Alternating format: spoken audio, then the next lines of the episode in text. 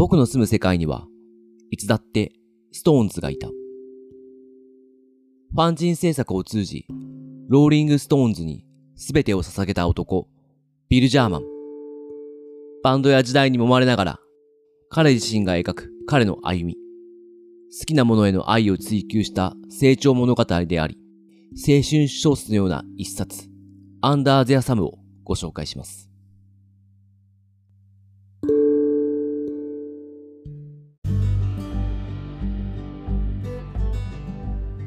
どうも皆さん、こんにちは。文学ラジオ空飛び猫たちです。この番組はいろんな人に読んでもらいたい、いろんな人と語りたい文学作品を紹介しようをコンセプトに、文学と猫が好きな2人がゆるーくトークするポッドキャストです。お相手は私大地と三重の2人でお送りします。文学のプロではない2人ですが、お互いに好きな作品を時には熱く、時には愉快にそれぞれの視点で紹介していく番組です。今回紹介するのはビル・ジャーマンのアンダー・ゼア・サム、ブルックリンの青年が覗いたローリング・ストーンズの奥座敷という本になります。池田裕二さん監修で久保田裕子さん役で、リットーミュージックから2021年に出版されています。はい。で、今回ですね、ゲストをお迎えしての紹介となります。今回アンダーゼアサムを翻訳された久保田裕子さんをお迎えしての紹介になります。久保田さん、よろしくお願いします。よろしくお願いします。翻訳をしております久保田裕子です。よろしくお願いします。よろしくお願いします。お願いします。じゃあ、久保田さんのご紹介入る前にですね、ちょっとこの本すごい本なんで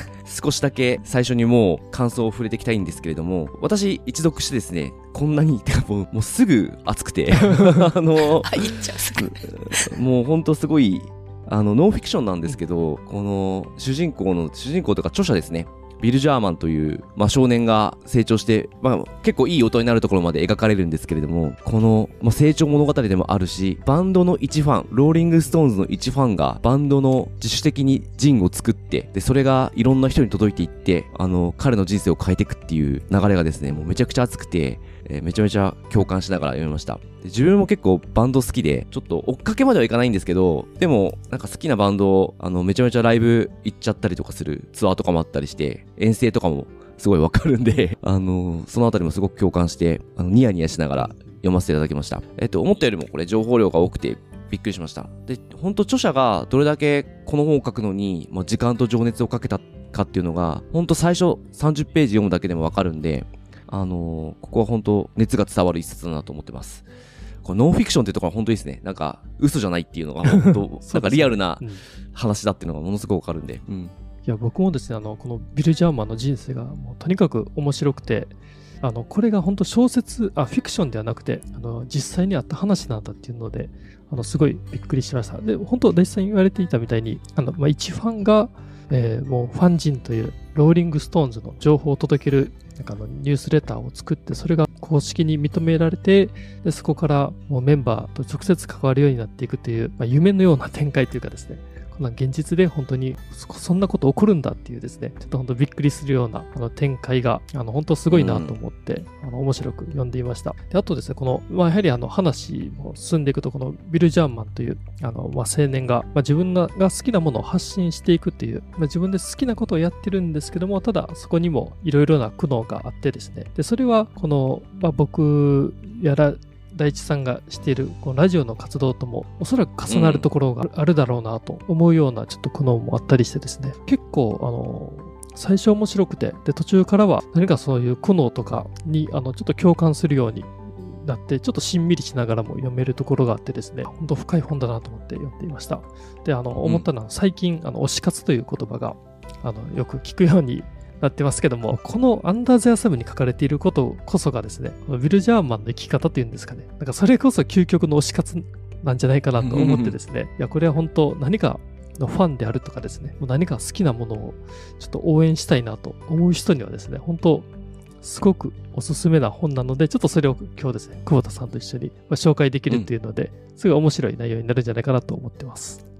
ありがとうございます。なんかもうすごい熱さが伝わっているみたいでもうさすがに読み込んでくださっていて、もうちょっと伺いながらうるうるしちゃいました。アンダーゼアサムって空飛び猫たちさんで扱うにはちょっと異色の作品かもしれませんし、今日は道場破り的な回になってしまうのではないかと覚悟して挑んでおりますけど、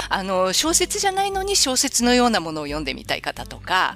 普段は本を読まないとか海外文学に親しみがないっていうお友達に何か勧めたい方にはぜひおすすめの本だと思いますので、ぜひリスナーの皆さんも参考にしてください。今日は今回の、経緯なんですけども、久保田さんと、この僕と大地さんが知り合ったのがですね、きっかけは日本翻訳大賞でして、去年ですね、2022年の第8回日本翻訳大賞の二次選考作品を対象にした読書会っていうのをラジオ主催で開いたんですけども、そうですね、星のせいにしての読書会をやった時に久保田さんが参加されたという時ですね、そこでちょっと参加者の中に久保田さんがいるってなって、ちょっと僕と大地さんがすごいびっくりしたっていうのがですね、この最初の関係でして、ね、そうですね、多分あれ最初は、ね、まさかと思って、そしたら同姓同名の違う方が来たのかな本人久保田さんが参加していただいて、そこからツイッター久保田さんがツイッターもされていてですね、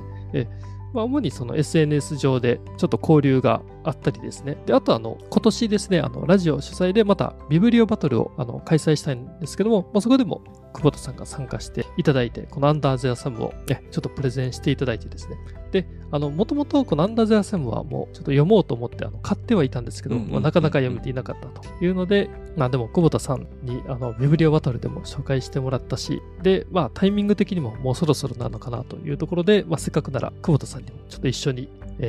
ラジオに出てもらって、作品紹介できればなというので、今回お越しいただきました。で、さらにですね、せっかく来ていただいたので、次回もですね、ちょっと番外編という形で、ちょっと久保田さんに、この翻訳の裏話とかですね、今回のが久保田さんの持ち込み企画で、翻訳本が出版されたんですけども、その、どのような、経緯といいますか、そういうので出版されたかとかですね、なかなか聞くことができないようなちょっと裏話というのを番外編で聞こうかなと思っていますので、ちょっと本編と番外編とちょっと楽しみにしていただけたらなと思いますね。ありがとうございます。もうなんていうかね、後編で多分話すことになると思いますけれども、これ企画持ち込みするのは意外と苦労して、翻訳者が無名だとすらは言われなかったんだけど、著者が無名な本は売れませんとかおっしゃる出版社さんが少なくなく、で、だったらなんとか知名度を上げなければいけないと思って、いろいろ SNS とかを積極的にやるようになったんですけれども、始めてみるとなんかもう本当、読書家の皆さんたちのコミュニティがすごく面白くて、で、私翻訳を長年やってるんだけども、自分では本あんまり量は読めないんですよね。読むのすごい遅くて。で、それでもいろいろ本って面白いんだなっていうことを、それこそ空飛び猫さんたちなどを通して、教えていただけたので、すごく面白い、本って面白いなと思っていろんなことに参加させていただいている次第です。ありがとうございます。じゃあ行きましょうか。著者について、ビル・ジャーマンについてちょっとお伝えしたいと思います。ビル・ジャーマンはですね、1962年、ニューヨーク市ブルックリン生まれで、10歳の時にローリング・ストーンズに出会い、彼の人生が変わっていくという。出会いっていうか、もう聞いてね、音楽を知った。そうですね。本当に出会っちゃうから、この人。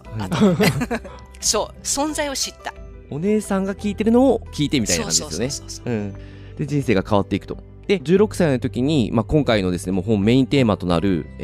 ベガーズ・バンケットという、ローリング・ストーンズのジンですね。を立ち上げて活動を始めると。もうこれはもう本当自主制作で、この本の中にですね、第1号の写真とかあるんですけど、なかなか手作り感満載のところからスタートするというところですね。で、もうその後はですね、彼は、この本で全部描かれていくんですけれども、ローリングストーンズにべったりの人生が続いていくと。で、大学も中退し、ローリングストーンズに親の反対も振り切り、反対というか、親の、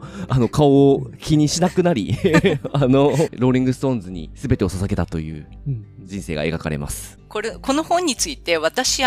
自分で今まで墓穴掘ってたなって気がついて、青春ノンフィクションですって散々私宣伝しまくってたんだけど、そうそう、なんかね、ノンフィクションってね、言葉をインターネットで検索したりすると、全然イメージが違うものがいろいろ出てくるんですよね。もうどっちかというと、ルポルタージュみたいなものが。そう。で、だからね、そう思ってもらうと、ちょっと違うなっていうのがあって、て、で、かといってよく音楽系の本にありがちなバイオグラフィーというか伝記とかそういうのとも全然違う。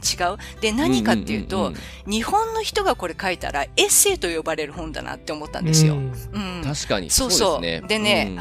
感覚的には、ちびまる子ちゃんの作家である桜ももこさんが出してるようなエッセイとか、あとビル・ジャーマン本人は、オールモスト・フェイマスっていう、現代のあの頃ペニー・レイントっていう邦題がついてる映画に、そう、に似ているとか言ったりしてるんだけど、私はどっちかっていうと、村上龍の69っていう小説にすごく似てると思ってるのね。そう。あれも自伝的小説と言われてるんだけど、青年が、右往左往しながら成長していくっていう話。うん。で、なんかそういう、こう、愉快に読める物語だと思ってます。はい。確かに、おっしゃる通りですね。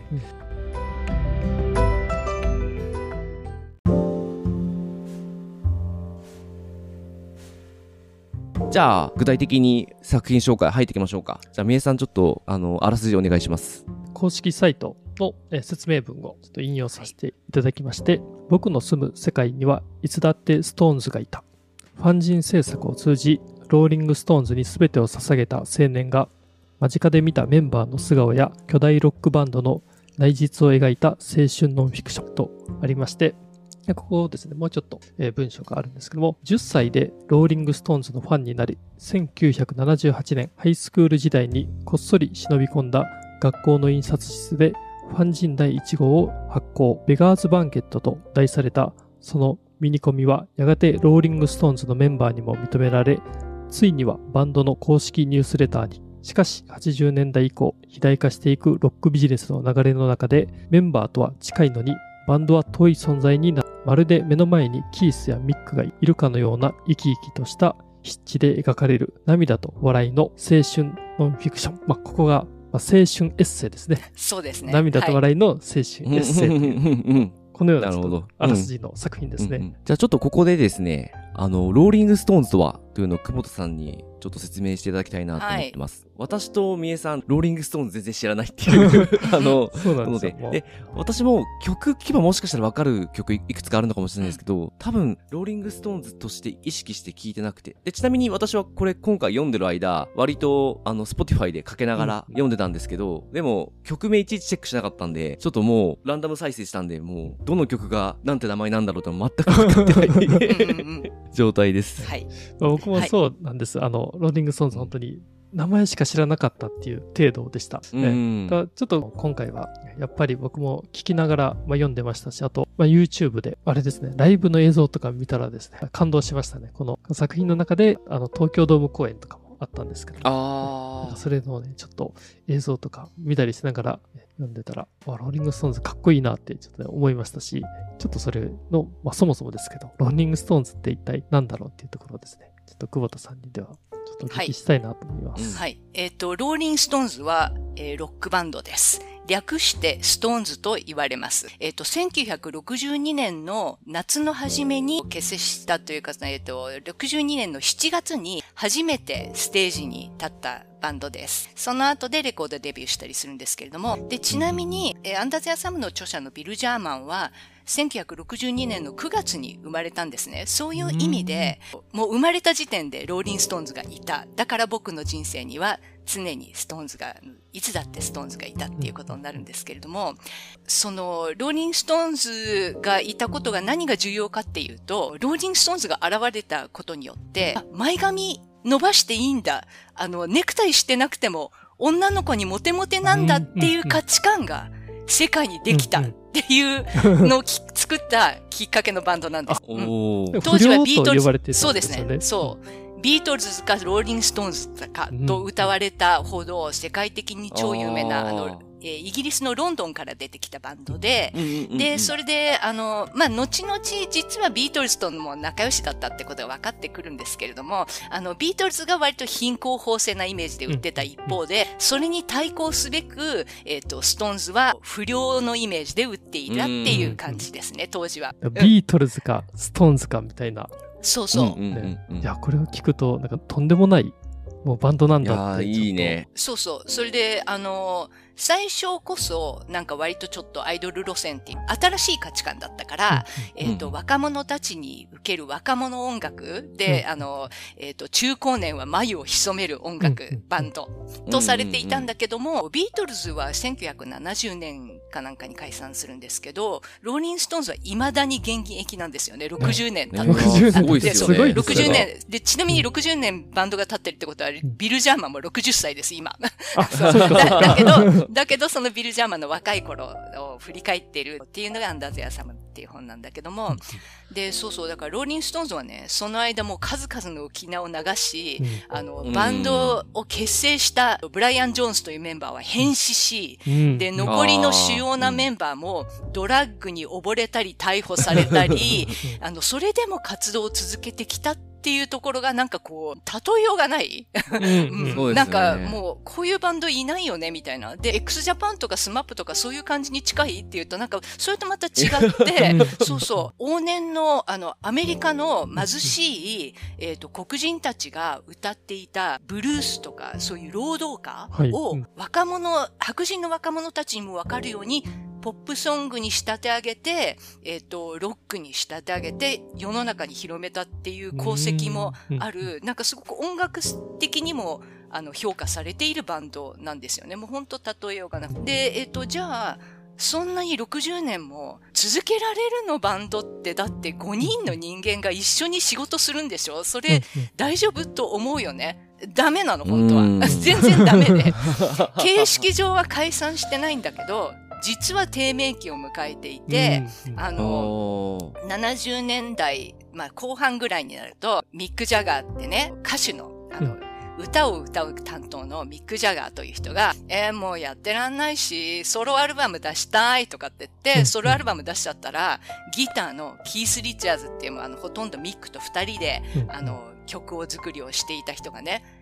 我らがローリング・ストーンズを出し抜いて、ソロアルバム許せんみたいな感じになって。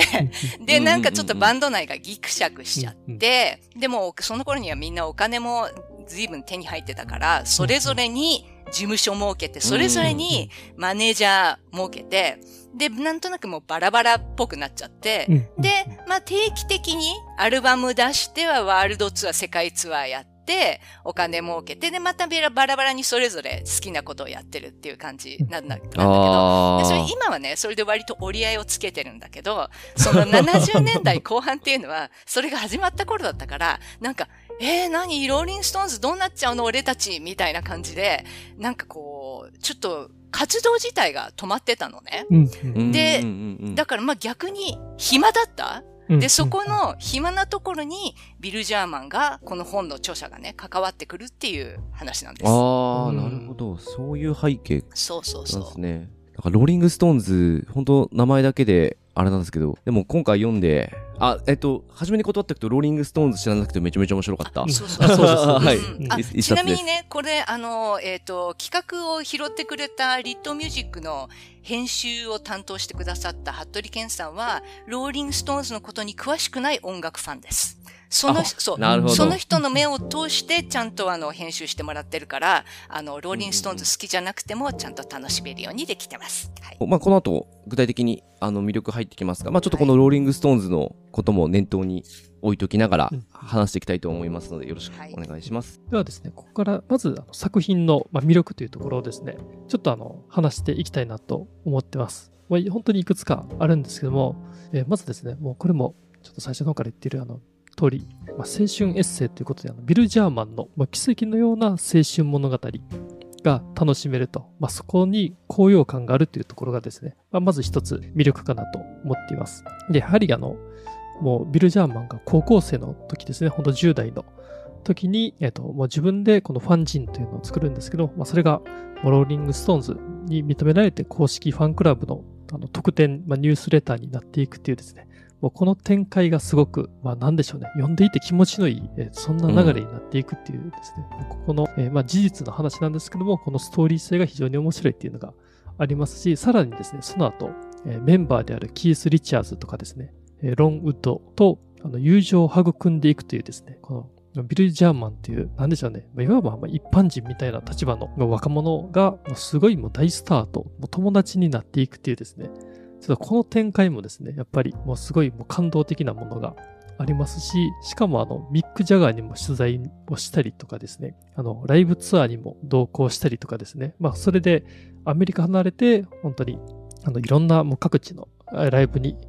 ついて回ったりするっていうですね、そういうローリングストーンズというもうすごいバンドと行動を共にしていくという、なんか本当フィクションのような、でも実はという、なんかそこがすごい魅力だなとまずは思ってますね。うん、そうですね。で、これもう本当自分も感動したんですけど、このビル・ジャーマンの情熱ですね。もうここが熱すぎて、で本当お金とかのためじゃなくて、ローリング・ストーンズへの愛とか、ビルの中でも多分いろいろ渦巻くものはあると思うんですけれども、でもこのまっすぐさ、正直さみたいのがすごく胸を打つ一冊だなと思いました。特にバンドメンバーのキースとロンとの関係はもう本当感動的だなと思っていて、彼らとちょっと関係ができつつあって、言ってしまえば友達みたいなぐらいのレベルまでなったんじゃないかなと私は本を読んで思ったんですけれども、でもそれに対して自分はファンなのか、ジャーナリストなのか、一体今どういう関係なんだろうかって迷ったり悩んだりするところ、そこの葛藤も描かれていて、かなりここはですね、後半ちょっといろいろそのあたり出てくるんですけど、いや名作だなと思いましたね。自分もこういう気持ちやっぱ、なんでしょう、ちょっと有名な人と絡むとき、感じるので、なかなか、共感も呼ぶ一冊だなと思いました。うん、そうですね。ちなみにこのビル・ジャーマンはこういう有名人と友達になっていくんですけども、結局お金持ちにはならないんですよね。契約の問題とかありますし、あとビル・ジャーマン自身非常に何でしょうね、悪いことをしないという、そんな人間なので、なんかお金稼ぎに走らずに本当に好きなものに、に徹すると。でそれで本当なんでしょうね、確か低所得者層が住むようなところに住んでいたりするんですけど、生活カツカツなんですけど、でも週90時間働いてるとかですね。なんかちょっとですね、この辺もなんでしょう。ビル・ジャーマンをちょっと好きになるところかなという、ありましたね。そうですね。そうなんですよ。そもそもなんでこんなにお近づきになれたかというと、先ほど推し活という話もありましたが、当時、少なくとも当時のビル・ジャーマンにとっては自分は推しっていうイメージがあんまりどうやらない。で自分が目指しているものはジャーナリズムだったんですよね。で、彼はブルックリンのユダヤ人なんだけれども、ユダヤ人アメリカ文学家っていうのがっていうジャンルがあるっていうことは私も最近知ったんだけども、そのくらい本当にユダヤ人ってジャーナリズムにもともと長けているということも手伝って、もう彼は本当に文才があって、高校でも大学でもジャーナリズムをしっかり学んでいて、でもそれもストーンズを追っかけるために中断して、大学中退しちゃうんだけど、何しろ文才がすごくあって、で、この本にもその文才がすごい現れてるんですよね。で、私もう一つこの本が似てるなと思ったのが、蔵前仁一さんっていうバックパッカーである、エッセイストがいらっしゃるんですけれども、その人の初期の作品に似てるなって思ったんだけど、なんかね、全然ニューヨークとか出たことなかった子だったんですよ、このビル・ジャーマンって。だけど、ローリング・ストーンズを追っかけてるうちに、世界を股にかけるようになっちゃって、必然的に。で、なんか知らない世界に飛び込んでいくっていう感じがね、もうおっしゃったように私もすごいワクワクしてて。で、それで、冒頭で私、ローリング・ストーンズはもうドラッグやったり、放蕩の限りを尽くしたと言いまして、で、周りもそういうことに影響されがちなんですけど、ビル・ジャーマンって結局、一回もドラッグやってないんですよ。こんなにずっと一緒にいるのに。で、周り中がドラッグやってたりとかする場面に何度もね、遭遇するのがこの本の中でも描かれるんだけど、もう彼は淡々とそれ断り続けて、大麻一つ一本全然吸ってない、そのまま、はっきり言って今日まで来てます、でそう、そうなんです、いや本当ビル・ジャーマンパーティーでもね、一人だけ早くに抜けるんですけど、夜から始まってなんか朝そうそう朝日が昇っても続くんですけど、ビルちゃんも朝4時ぐらいには帰るんですよね、ちゃんと。そう。そしたらね、なんかロングウッドとかが、もう帰るのみたいな感じで増えるんですけど。で、その早く帰るのも、とある人の教えによるんだよね。スビーっていう人が出てくるんだけど、そうそうそう。その人の話も面白いんだ。なんかこう、そうなんですよ。ビル・ジャーマンの人生の物語なんだけど、すごくいろんな人が登場してて、で、この本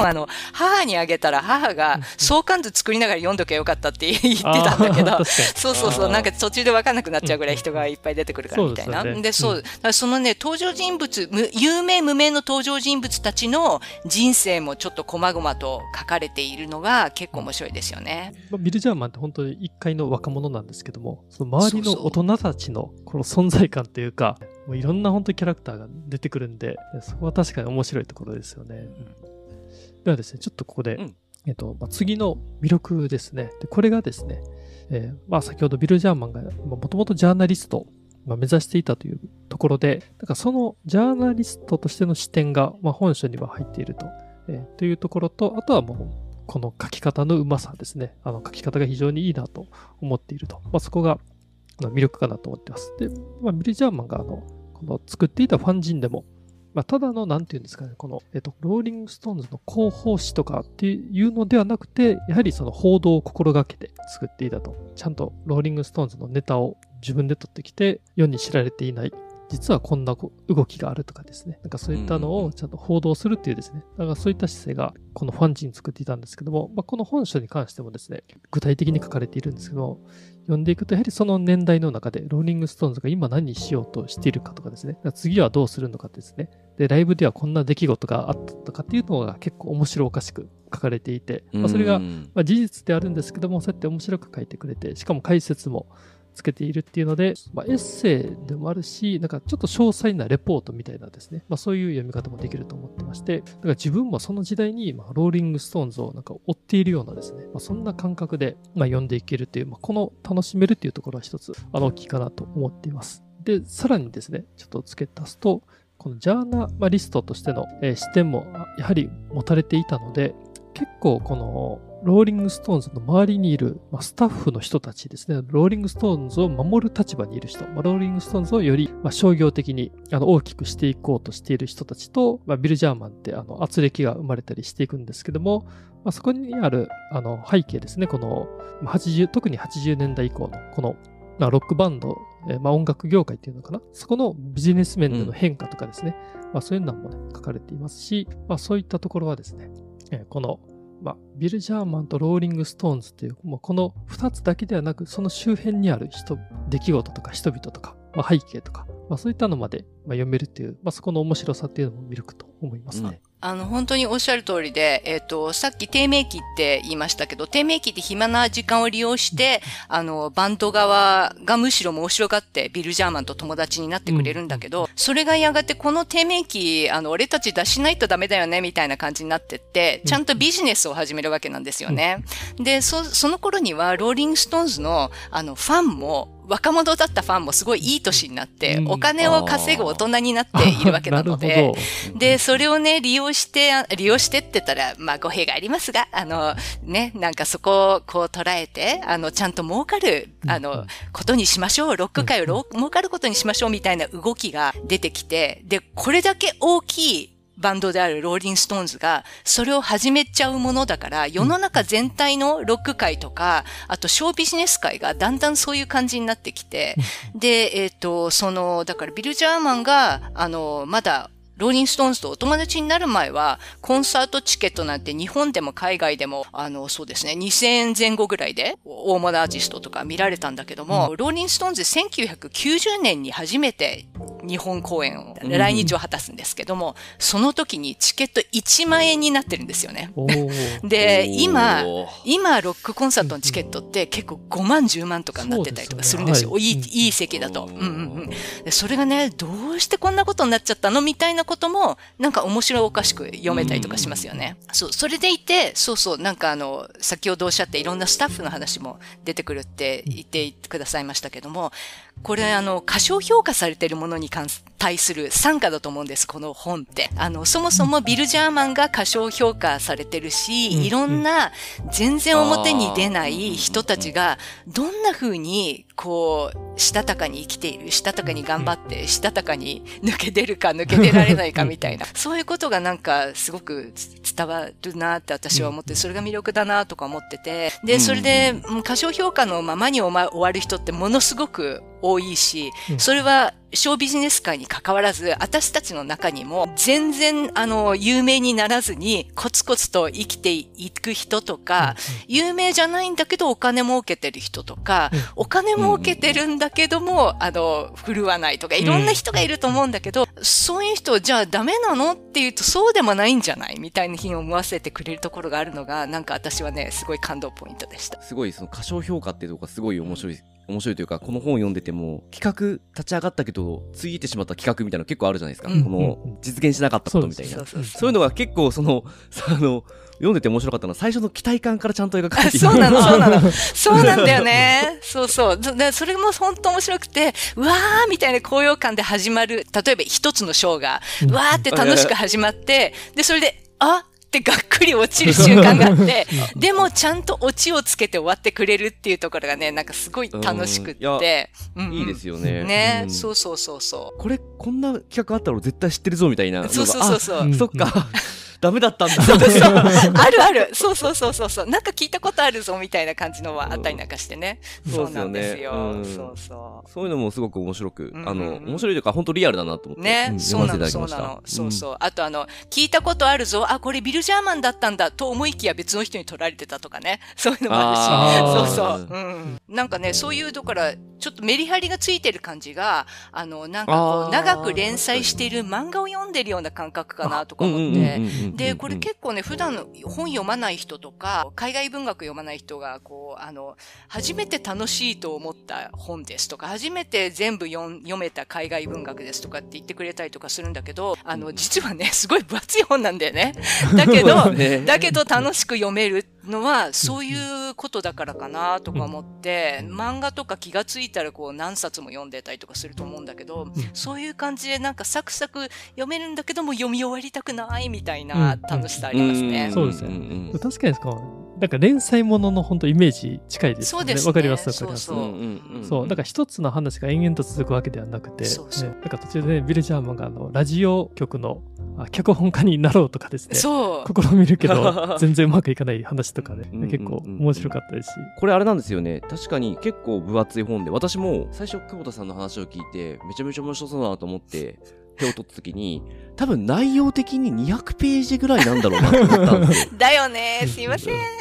で、そしたらあれ結構分厚いぞと思って、でもまあ実際これちょっと500ページ超えてるんですけど、でも章が40章に分かれてて、まあエピローグやら何やらあるんで、多分一つは10ページちょっとで区切ってますよね。そうなんです。5、6ページぐらいかな。そう。章の中で、なんていうのあれ、段落と段落の間に一行を開ける、なんか、言葉あんのかな、今って。そう、なんかそういう感じで、ここで、ちょっと一休みです、みたいなのがね、なされていたり、何しろ段落一つ一つがすごく短くて、で、その段落ごとにちゃんと、なんていうのかな、段落ごとにもメリハリがあるから、私はその辺がすごい読みやすさポイントだったなと思いましたね。ね、写真もね、結構入ってますし、なんかすごくイメージもつきやすいですよね。そこがさすがノンフィクションですよね。実際に起きたことが写真として、描かれているっていう、描かれているっていうか、なんかこう、裏取りできちゃうっていう。これ写真をほぼ、違うのか。違うんですよ。いろんなとこ持ってきてるんですね。これ本の中でも書かれてるけど、いろいろ取材って言ってもね、相手はストーンズだけなんだけど、ストーンズの取材を進めるうちに、パパラッチたちと友達になるんですよ。で、パパラッチと言っても、ジャーマン君も言ってるんだけど、ね、昔はもっと、そんな、パパラッチ合戦も激しくなかったから、みんな穏やかでマナーも良くて、こういう最近読者を増やしている、ベガーズバンケットというミニコミ誌に載せますよっていう言うと、あ、君ね、みたいな感じで進んで写真を提供してくれたりするんですよ。自分、その写真、フォトグラファーたちに、カメラマンたちにとっても宣伝になりますからね。で、それで、この写真提供してる人も、一番最後にもちろん提供者の名前一覧がありますし、はいはい、本文の中でも登場していますけども、例えば、ボブ・グルーエンってロックをかけてる人だと、はいはいはい、そう、すごい知ってたりとかするような、有名な人が撮った写真がいっぱい、載ってます。ビルが撮った写真も載ってて、で、この日本版にしか載ってない写真もあるんです、実は。そうなんです。で、特にね、イアン・スチュワートっていう、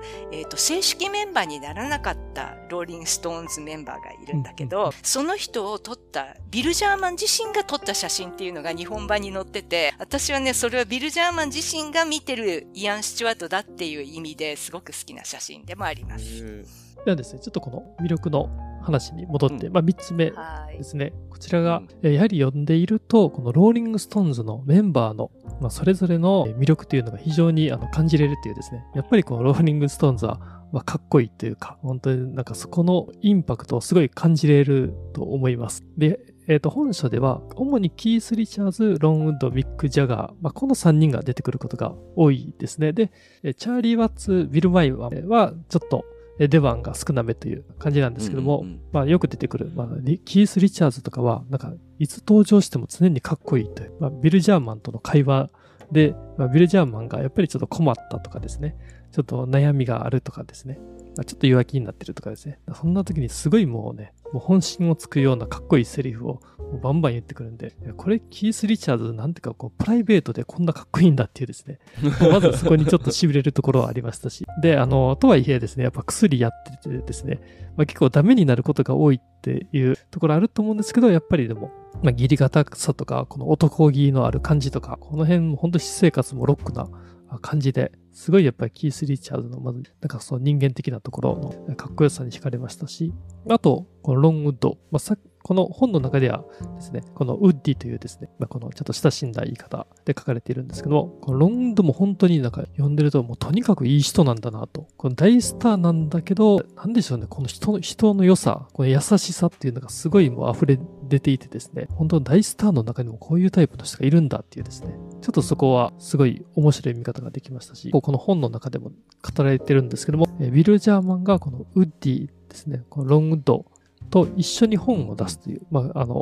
ッドが絵を描いていて、画集、自伝的画集っていうのを出すんですけども、そこでゴーストライターをして、ゴーストライターでしつつ、さらにその、著者名のところでも、強調という形で出すというですね、この辺の逸話とかもすごいもうたっぷり語られていて、すごい面白いところでしたし、その二人とは主に友人関係になっていくんで、もうたっぷり語れます。で、一方でやはりこのローリングストーンズのもう顔の一人でもあるミック・ジャガーですね、とのエピソードもいろいろあって、なんか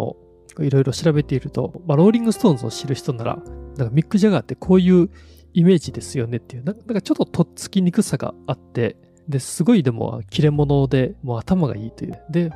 この本読んでいるともうまさにその通りのイメージのミック・ジャガーで、ちょっと近寄るのが怖いなというタイプなんですけども、ただ、このバンドマンとしてもそうだし、ビジネスマン経営者として見た時でも、もう本当にすごい、もうめちゃめちゃ優秀な人なんだなっていうのをね、感じれて、すごい面白かったですね。そうですね。本当おっしゃる通りでですね、まず、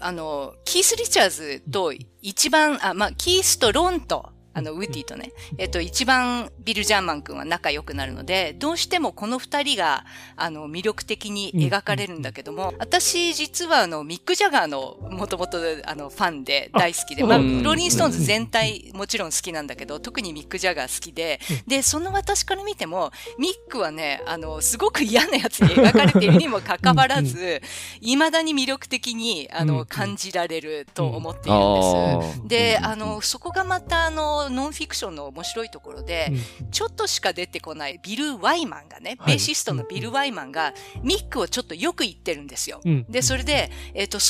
そういうこととか、あといろんな世の中にあるそのインタビューだとか、これもしかしたらミックがモデルかな、みたいな映画とか、そういうのいろいろ見てると、ミックこういう心情でこういう行動を取っちゃうのかな、みたいな、なんかこう、この本には描かれないことも考えながら、この本を読むと、ミックの魅力もね、一段と分かってきたりとかして、そうそうそう。あとね、この、さっきも言ったように、ビル・ジャーマンの本、ビル・ジャーマンの人生だけがずっと面々と語られてるわけじゃなくて、他の人のに特化した章なんかもあるんだけども、例えば、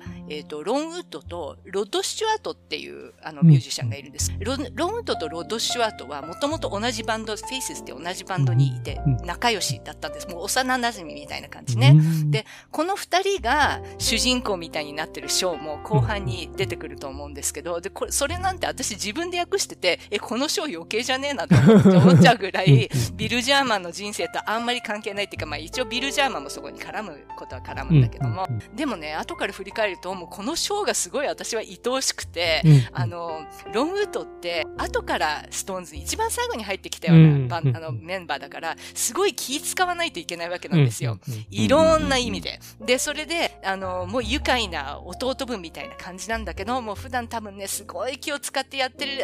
仕事してると思うんだけども、このロッド・スチュアートと一緒にいるときに、すごい気を抜く感じが、分かって、そうそう。で、このショーのオチがまたすごい笑えるっていうか、その書き方がまた笑えるんだけど、それでね、私は結構好きですね。で、ちなみにそう、ウーティはね、なんでウーティっていうかっていうと、漫画でウッディ・ウッドペッカーっていう漫画のキャラクターがあるのをご存知の方もいらっしゃるかもしれないんだけど、キツツキのキャラクターがいるんですよね。で、髪の毛がボサボサの黄色いキツツキなんだけど、ロンウッドって髪型がそんなようなウッディ・ウッドペッカーみたいな感じだった時期が長かったんですよ。で、それでファミリーネームもウッドだということで、それでウッディって呼ばれているんですね、いろんな人に。で、ところがこの呼び方もなんか後で問題になってくんだよね、この本の中で。ああ、そうですね。そうそうそうだ。だからいつまでも大人になりきれてないみたいなね。そうそうそう。もうね、いろいろ派生しすぎちゃって語り出すとキリがない。そうですね。いや、本当ね、時間があれば、そう、もともとそのローリングストーンズを知っていた、その久保田さんが、この本を読まれたり訳されたりして、なんかメンバーに対しての印象、ちょっと変わったのかどうかとかですね。だからその辺もね、本当ね、すごい気になりましたし。あ、そうですね。変わりましたというか、その、頭では分かっていたことがいっぱい書いてあるんだけども、でもこうやってこう、読書体験として味わうと、例えばその、さっきキース、すごい、いい人っておっしゃってくださったけども、私もそれは知ってたけど、でも、キースがいい人でいられるのは、周りのスタッフがいるからだな、と思ってたのね。で、だからそのキースが、この人に、優しくしたいなって思うと、次の瞬間ドラッグで忘れちゃっても、誰かが思い出させてくれるからとか、誰かが何々を手配してくれるからだと私は思ってたの。だけど、ちゃんと本人が、覚えてたりとかするんだなっていうなんで、なんか当たり前のことなんだけど、キースちゃんとボケてないとこボケてるな、ボケてないなとかね、思ったし、あとなんだろうな、ミックもね、ビジネスライクで、ツンデレ激しいとか言われるけど、毎日こういう生活しててね、毎日人目にさらされてたら無理もないよなって思ったりとか、本当もう、この読書体験を通じて実感したことすごい多いですね。はい。あとこの本って、この本っていうか、まあ、ノンフィクションであることの面白さって、やっぱり事実が確認できるところだと思うんですよ。で、それで、著者自身すら気がつかない事実に、読者が気がつけるっていうところが面白くて、で、そういうのいっぱいあるんだけど、例えばね、ジェーンっていう、いけすかないお姉さんが出てくるんだよね。すごい力のある女が。で、この人本当実在する人なんですけど、で、その人をビル・ジャーマンは背が高い女性だっていうふうに形容してて、で、それで、私、ジェーンの実物を見たことがあるんだけど、大体コンサートにちょくちょく行ってる人は見かけたことが一度ぐらいはあると思う。そう。スタッフ、キースのマネージャーみたいな人なのね。で、それで全然背が高くないんですよ。日本人女性から見ても。で、だから、なんかこれ、トールとかって書いてあるけど、TALL って書いてあるけど、私誤解してるのかな、なんか誤訳したら嫌だなと思って、まあ、後で話しますけども、ビル・ジャーマンいろいろ質問させてもらえたから、ジェーンがね、背が高いって書いてあるようだけれども、をなんか私誤解してるのかな、高くないよねみたいなことを言ったら、いやこれ実は僕最近まで本当に背が高いって信じてたんだよみたいな話があってそうそう、でつい最近になって自分の彼女をねジェーンに紹介したら、その彼女があでもジェーンって全然背が高くないね、なんで背が高いとか書いちゃったのおかしいじゃんとかって彼女が言うと、でそれ言われるまで高くないんだってビル全然気がついてなかったって言うんですよ。でじゃあなんで高いと思ったんだろうっていうところはあえてここでは書いていません。本ではね。で、それはもうビルも、あえて高いっていうままにした方が面白いから、じゃあそれは訂正せずに、残しておこうっていうふうに言って、そういうふうになりました。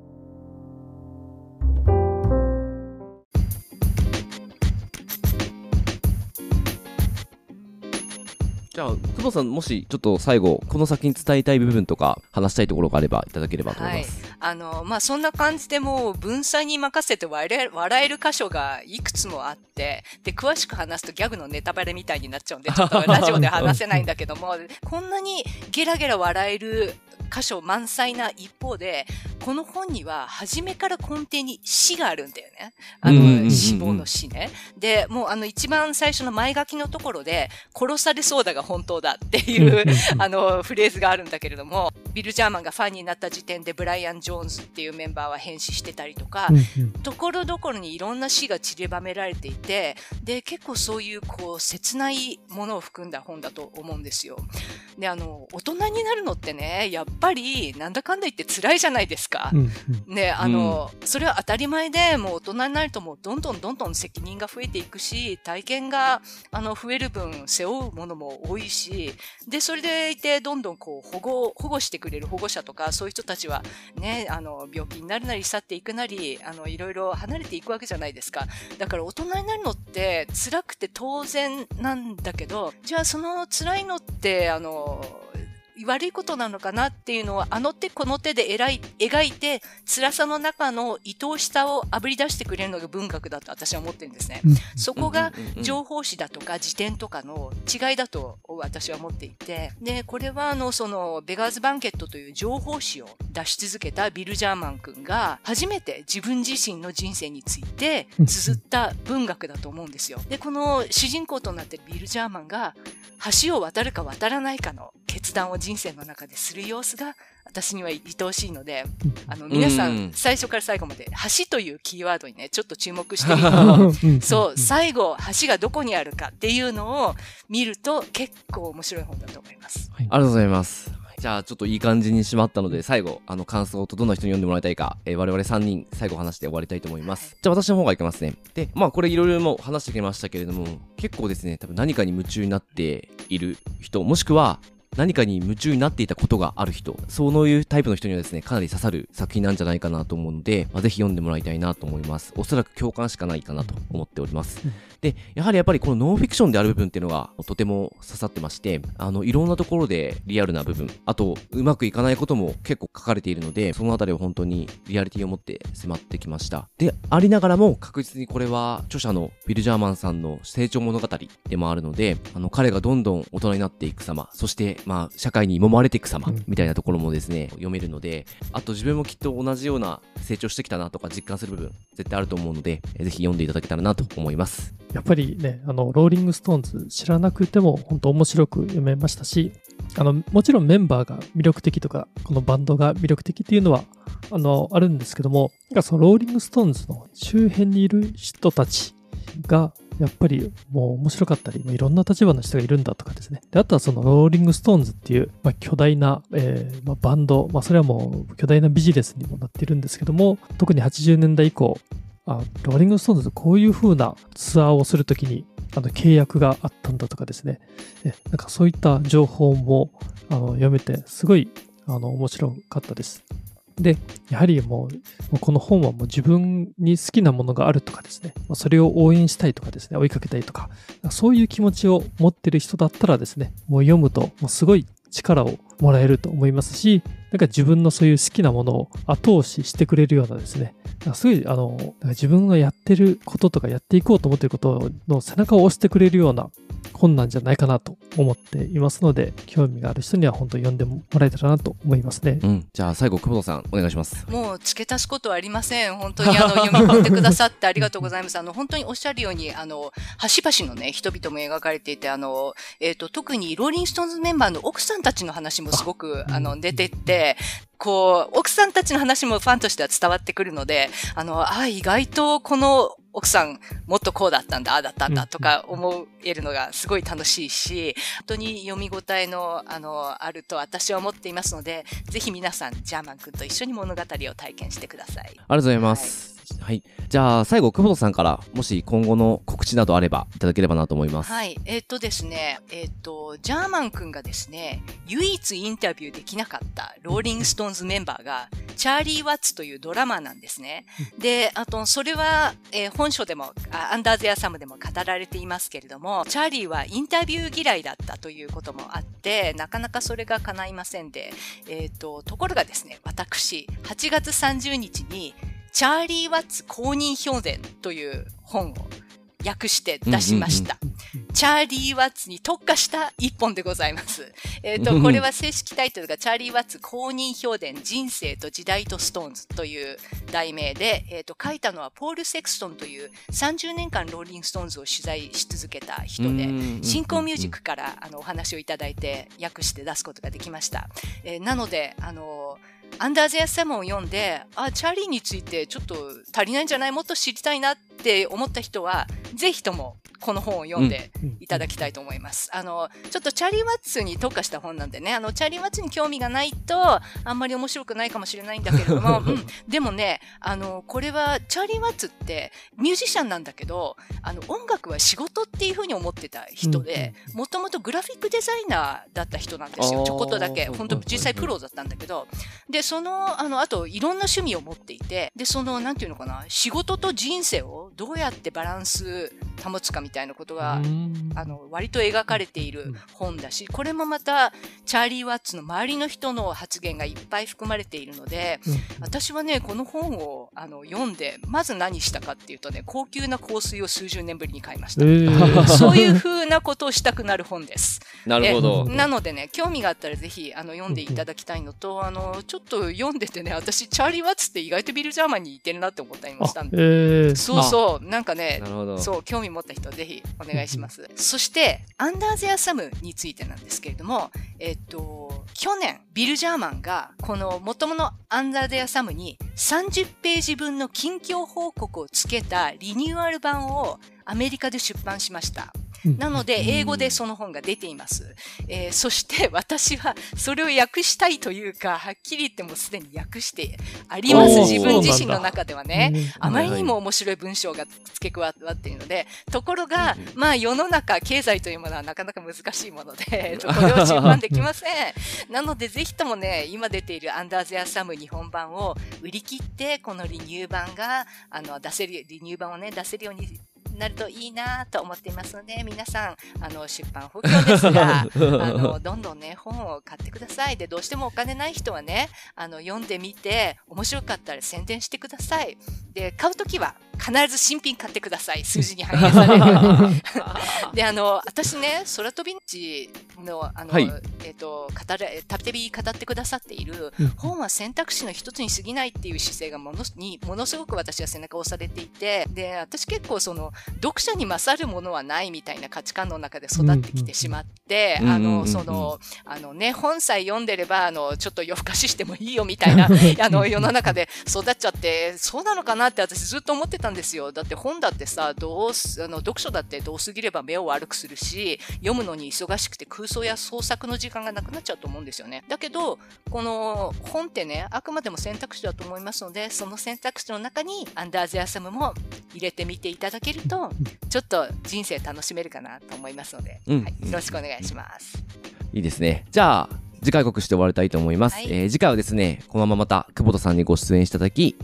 今回のアンダーゼアサムの翻訳裏話などお伺いしていきたいと思っておりますので、はい、よろしくお願いいたします。こちらこそよろしくお願いします。じゃあ番組の最後になりますが、メルマガ会員募集しております。こちらですね、無料版、有料版とございまして、詳しいことは番組概要欄ご確認ください。また、感想やリクエスト、お待ちしております。このラジオを聞いてですね、紹介された本を読みました、読み返しましたとございましたら、ハッシュタグ、空飛び猫たちをつけて教えていただけると大変嬉しいです。Twitter、インスタの投稿などでお待ちしております。で、こちら、あとですね、お便りも随時募集しておりますので、ぜひ番組情報欄のホームからお寄せください。で、この番組気に入っていただけましたら、積極的に拡散共有していただけると助かります。そして今、お聞きいただいているポッドキャストのプラットフォーム、Apple、Spotify、Amazon、いろいろあると思うんですけれども、フォロー登録、お気に入り登録、何卒よろしくお願いいたします。ではまた来週。ありがとうございました。ありがとうございました。